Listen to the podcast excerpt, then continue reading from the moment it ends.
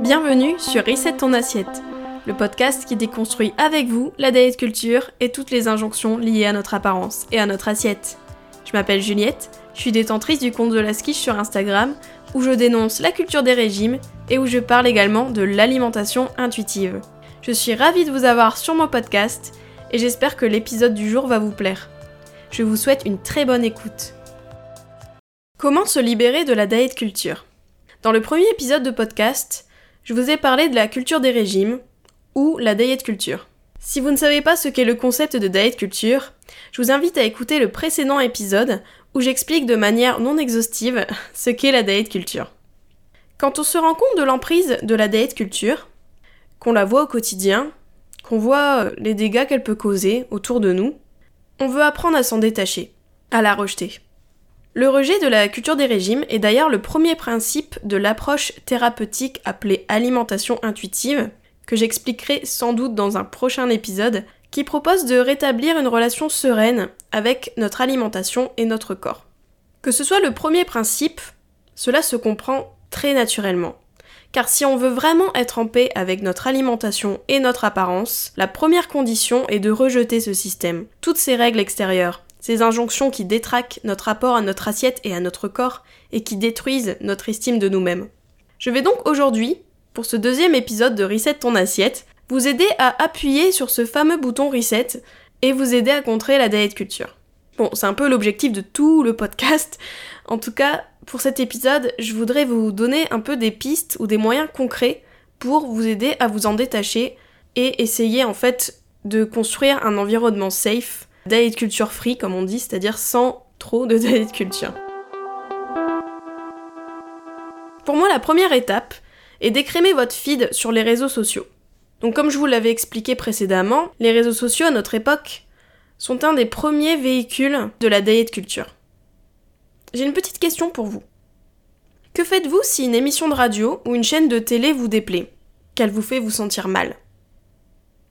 Vous ne la mettez plus. Vous ne l'écoutez plus. C'est le même principe pour la diet culture. Pour ne plus suivre la radio diet culture, il ne faut plus s'y brancher. C'est-à-dire qu'il faut la zapper, il faut la boycotter. Et donc pour les réseaux sociaux, c'est le même principe il faut commencer par vous désabonner en fait des comptes toxiques.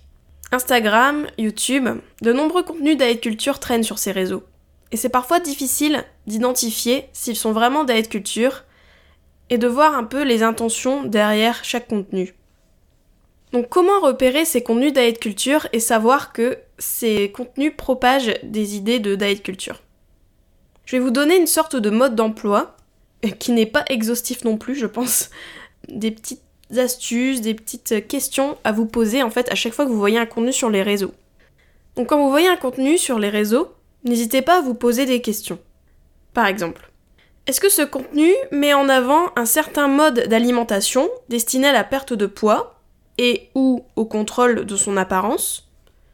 Donc ça peut être est-ce que ça met en avant un mode d'alimentation healthy, un mode d'alimentation soi-disant sain, est-ce que ça parle de rééquilibrage alimentaire, de rééquilibrer son alimentation, etc. Y a-t-il une diabolisation des aliments? Est-ce que certains aliments sont bannis? Est-ce que certains aliments sont considérés comme mauvais ou junk ou trash, etc. Enfin, est-ce qu'il y a des aliments qui sont à éviter? Donc y a-t-il une catégorisation des aliments? Ensuite, est-ce que la personne qui est à l'origine du contenu se restreint-elle pour diverses raisons ou bien met en avant une certaine restriction à adopter. Donc ça peut être les horaires de repas, le fait de ne pas grignoter entre les repas, le fait que par exemple une personne dans une journée dans son assiette va se dire ah non mais ce soir j'ai prévu raclette, du coup ce midi je mange léger, etc. Ensuite, est-ce que ce contenu entretient le culte du corps et de l'apparence? C'est-à-dire, y a-t-il une focalisation sur le corps? Y a-t-il des préoccupations par rapport à l'apparence physique? Est-ce que ce contenu met en avant une relation saine à l'activité physique? Donc saine, j'entends euh, utiliser l'activité physique pour se faire du bien et non pas pour compenser un repas précédemment pris, ou bien pour anticiper une prise alimentaire qui serait plus conséquente, type la raclette euh, du soir. Donc est-ce que le sport est utilisé pour contrôler en fait l'apparence ou pour lui donner un aspect plutôt normé? Donc qui correspond à une norme, c'est-à-dire euh, voilà, maintenant c'est la mode du ventre plat. Donc est-ce que cette personne-là va faire des abdos ventre plat ou va appeler ses exercices comme étant ventre plat, etc. Toutes ces questions-là en fait peuvent vous aider à essayer de discerner si ce contenu est d'aide culture ou pas. Donc vous allez voir que certains contenus sont très ambigus et jouent sur le créneau anti-régime. C'est-à-dire qu'ils expliquent que les régimes sont mauvais, qu'il ne faut pas se priver, mais au final mettent en fait en avant quand même un contrôle de son alimentation par divers stratagèmes. Donc c'est les créneaux horaires comme je vous avais dit, ça peut être la diabolisation de certains aliments, la diabolisation des envies de manger émotionnelles, du grignotage, euh, le sport mis en avant mais en excès, etc. Même si la personne dit explicitement qu'elle n'est pas au régime, cela ne veut pas dire que c'est vrai. Toujours garde à l'esprit que même si quelqu'un dit non mais moi je ne me prive pas, je ne suis pas en restriction, etc., ça ne veut pas dire qu'elle ne l'est pas. En fait, il faut pas vous fier au discours de la personne. donc voilà, donc ça ça peut être des indices en fait de savoir si le contenu est d'être culture ou pas. Demandez-vous également ce que chaque contenu vous fait ressentir, car c'est ça qui est important aussi, c'est est-ce que ce contenu vous fait vous sentir mal? Donc après l'avoir lu ou visionné, demandez-vous, est-ce que cela me met de bonne humeur Ou m'a mis de bonne humeur? Est-ce que cela me rend triste ou coupable pour certaines raisons? Est-ce que ça me fait douter par rapport à mon alimentation, à mon apparence? Est-ce que ça me donne envie de me restreindre, de moins manger, de faire beaucoup de sport pour contrôler ou modifier mon apparence est-ce que j'ai envie de faire du sport pour compenser une prise alimentaire? Donc vous allez voir qu'en fait, ce type de questions, ça peut vraiment vous aider aussi à savoir un peu poser vos limites en termes de contenu, parce que en fait c'est ça un peu le danger des réseaux sociaux, c'est qu'on est là, on scrolle, on lit plein de contenus, Instagram, on regarde plein de vidéos YouTube, etc. Et on est très passif en fait, on absorbe tout. Et par moments c'est bien de se poser, de dire attends, est-ce que ce contenu-là, il me va? Est-ce que ce contenu-là, il me fait me sentir bien? Est-ce que je suis d'accord avec ce qui est dit? Est-ce qu'en fait ça me motive à faire quelque chose de bien? Ou est-ce qu'au contraire ça me fait du mal en fait? Donc c'est pas évident d'avoir ce discernement là, mais je trouve qu'à force de se poser les bonnes questions, ça peut vraiment vous aider à trier les comptes que vous suivez et vraiment vous poser la question si euh, effectivement cette personne mérite d'être dans votre feed ou pas. Donc pour moi, pour les comptes sur les réseaux sociaux, franchement, vous pouvez, pour l'écrasante majorité, vous désabonner des comptes de la sphère du healthy, du rééquilibrage alimentaire et du fitness. Donc même si certains comptes vous paraissent bienveillants, qui disent voilà, je suis anti-régime, je ne prive pas, etc., ils vont sans cesse vous ramener à la question du corps et à la question de votre alimentation, et vous rendre obsédé par ces sujets. De plus, les comptes fitness ou d'influenceurs de la sphère healthy vont souvent vous montrer qu'un type de corps. Un corps fit, un corps mince, un corps musclé, qui correspond aux normes de minceur.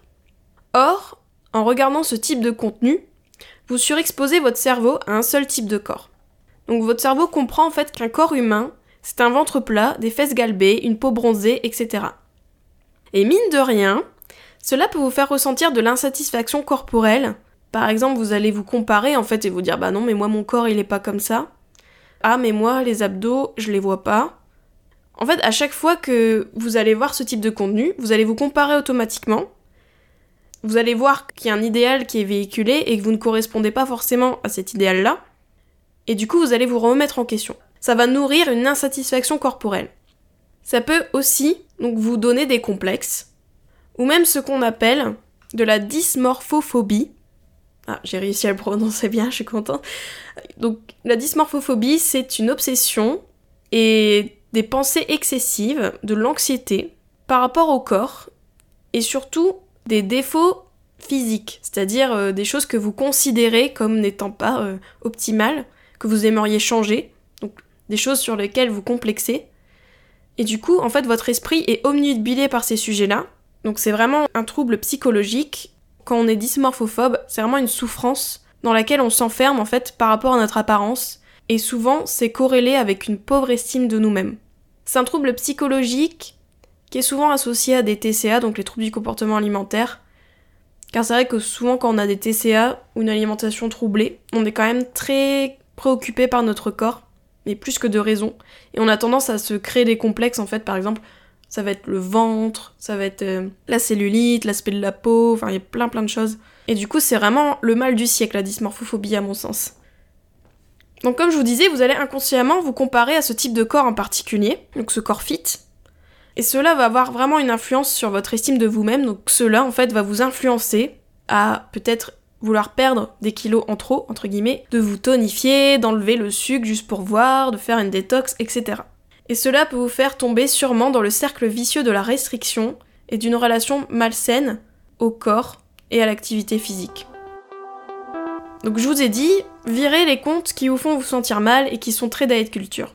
Première étape. Ensuite, la deuxième étape, c'est que bon, la nature a horreur du vide, du coup, pour combler ce vide, eh ben, n'hésitez pas à vous abonner à des comptes au contenu body positive, donc body neutrality aussi, à des comptes anti-diet culture, et pas que anti-régime, j'insiste, et à des comptes de diététiciennes ou diététiciens qui sont formés au gros, donc au groupe de réflexion sur l'obésité et le surpoids, ou à l'alimentation intuitive. Donc ça peut être des professionnels de santé ou des non-professionnels de santé. D'ailleurs, il y a un compte super qui s'appelle The Last Quiche sur Instagram. Je vais vous faire une autre petite métaphore. Donc pour qu'une plante s'épanouisse, vous êtes d'accord qu'il lui faut le meilleur engrais, le meilleur milieu, un environnement au top. Et eh bien là, c'est pareil. Il faut vous nourrir de comptes qui vous font grandir, qui vous font du bien qui montre vraiment ce qu'est un corps humain et pas qu'un corps mince, musclé, etc. Donc des contes qui mettent en avant des corps gros, des corps de toutes les tailles, de toutes les silhouettes. Des contes qui vous montrent une diversité corporelle pour rééduquer votre regard et faire comprendre à votre cerveau que c'est ça, les vrais corps. Et pas des images retouchées, photoshopées, des gens qui ont fait de la chirurgie, des gens qui passent 10 heures par jour à faire du sport, etc. Donc je vous disais, abonnez-vous à des comptes de diététiciennes et diététiciens, donc des professionnels de santé ou autres personnes qui sont vraiment anti-diet culture et donc anti-contrôle de l'apparence et perte de poids intentionnelle et valorisée. Je pourrais vous mettre dans la barre d'infos des suggestions de comptes à suivre si vous voulez. Vous pouvez d'ailleurs checker mes abonnements sur Instagram. Je vous garantis du contenu diet culture free. Donc je me suis concentrée sur les réseaux sociaux mais ces conseils sont valables pour les autres médias, les émissions de télé, donc les magazines. Personnellement, je ne lis plus ou presque plus de magazines féminins. Et je prends beaucoup de recul et d'esprit critique quand j'en lis un. Et franchement, souvent, c'est des mines d'être culture. Mon troisième conseil sera ensuite d'en apprendre plus sur des sujets comme l'alimentation intuitive, mais aussi le féminisme, et lire des ouvrages et des contenus sur ces sujets. Pour ma part, m'éveiller au féminisme, dans le sens égalité homme-femme, dénonciation du patriarcat, etc. Déconstruire le culte du corps, le diktat de la beauté, les injonctions liées à l'apparence des femmes, etc. Tout ça, en fait, ça m'a vraiment permis d'aller plus loin dans mon rejet de la diet culture. Je pense que si je ne m'étais pas éveillée à ces questions-là, j'aurais rejeté la diet culture, mais vraiment en surface. Pour moi, c'est vraiment primordial de voir un peu toutes les injonctions qui sont faites aux femmes et d'évaluer en fait ce prisme, car quand vous voyez à quel point les femmes nous sommes aliénés par les sujets de minceur, d'apparence, etc. À notre insu, hein. c'est vraiment pas notre faute en fait, c'est vraiment la société qui nous conditionne à penser comme ça, à être rival entre nous. Donc quand on se rend compte de cette emprise-là et qu'on comprend du coup que la diet culture est une brique dans ce système-là de patriarcat, moi personnellement ça m'a révolté, ça me révolte toujours, et du coup ça me pousse aussi à ne plus continuer à soutenir ce système-là en fait. Ça me pousse à rejeter la culture des régimes car je ne veux pas faire partie, je ne veux plus faire partie de ce jeu-là. Et maintenant que j'ai compris en fait que c'est vraiment un système qui se nourrit littéralement de mes insécurités, qui me crée en fait des défauts pour que je dépense des sous pour des produits minceurs, pour des régimes, etc., afin de combler en fait ce manque d'estime de moi-même, afin de combler ce, besoin d'être accepté, etc. Quand j'ai compris ça, franchement ça a été mind-blowing, comme disaient les Anglais, mais ça m'a vraiment permis d'aller plus loin dans cette déconstruction-là. Comment pourrais-je en fait continuer à vouloir me conformer à un idéal de minceur, à ne baser que ma valeur sur mon corps, quand je comprends qu'en fait tout ça c'est un château de cartes en fait? Je ne veux plus continuer à nourrir ce système-là. Je ne veux plus continuer à soutenir le patriarcat malgré moi en fait. Je voudrais que les femmes on se libère de ce carcan-là. On essaye de se voir autrement que par notre corps et notre apparence.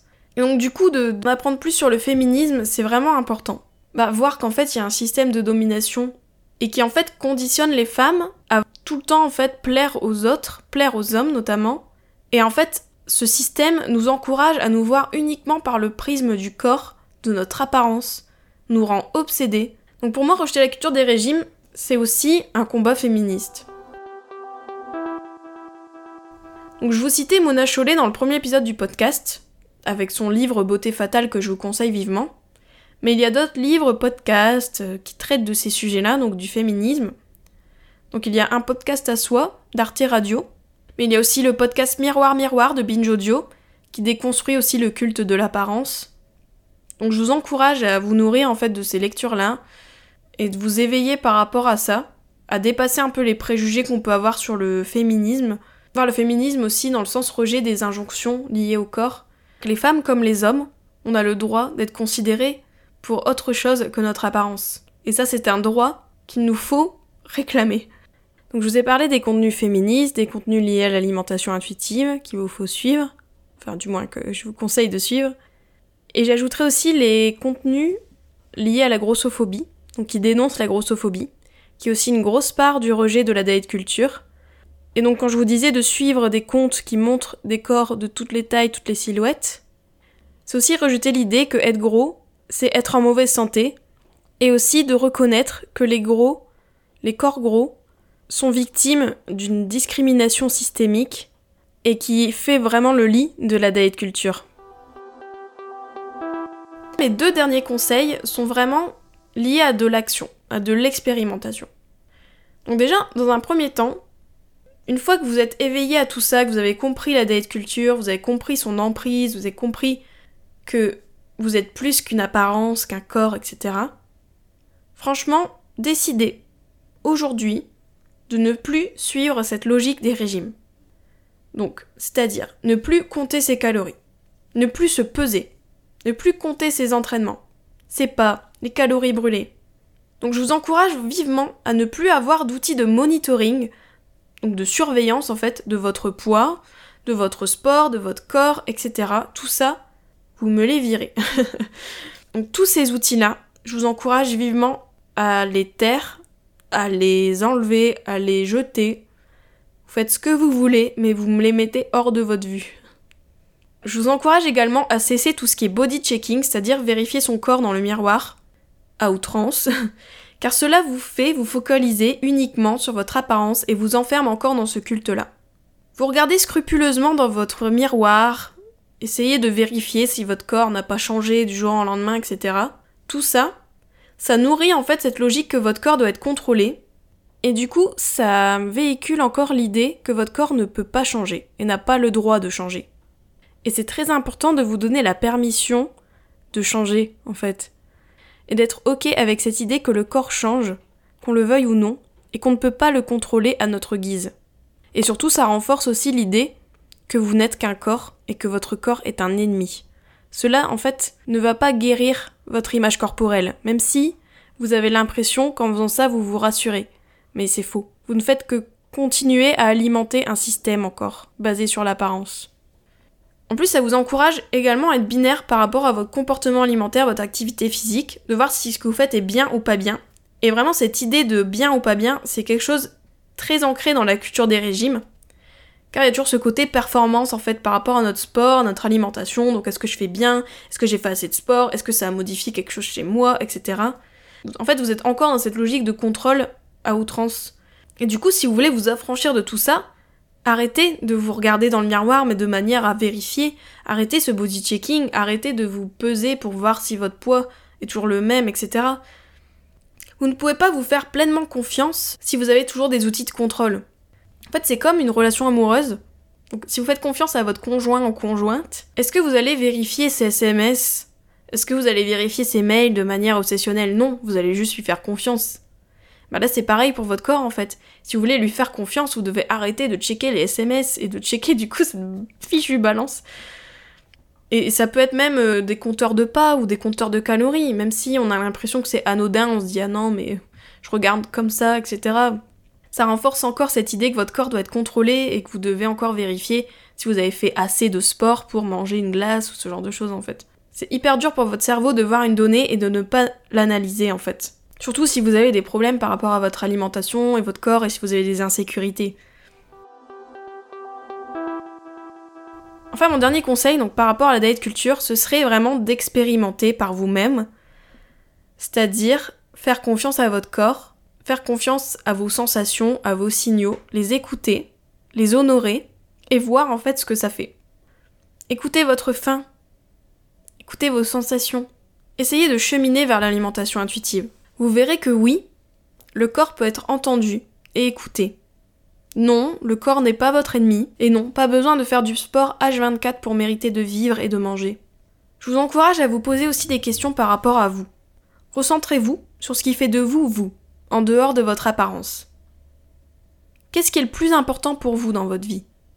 Quelles sont vos aspirations? Quels sont vos projets? Qu'est-ce qui est le plus important pour vous? Faire une taille 36 et pourrir votre existence? Ou bien vivre votre vie pleinement, en étant en paix avec vous-même? Moi, j'ai la réponse. J'espère que cet épisode t'a plu. N'hésite pas à le partager et à lui laisser une super note sur les plateformes si c'est le cas. Vous pouvez toujours me retrouver sur mon compte Instagram TheLasquiche. Je vous dis à très vite pour un nouvel épisode de Reset ton assiette. Ciao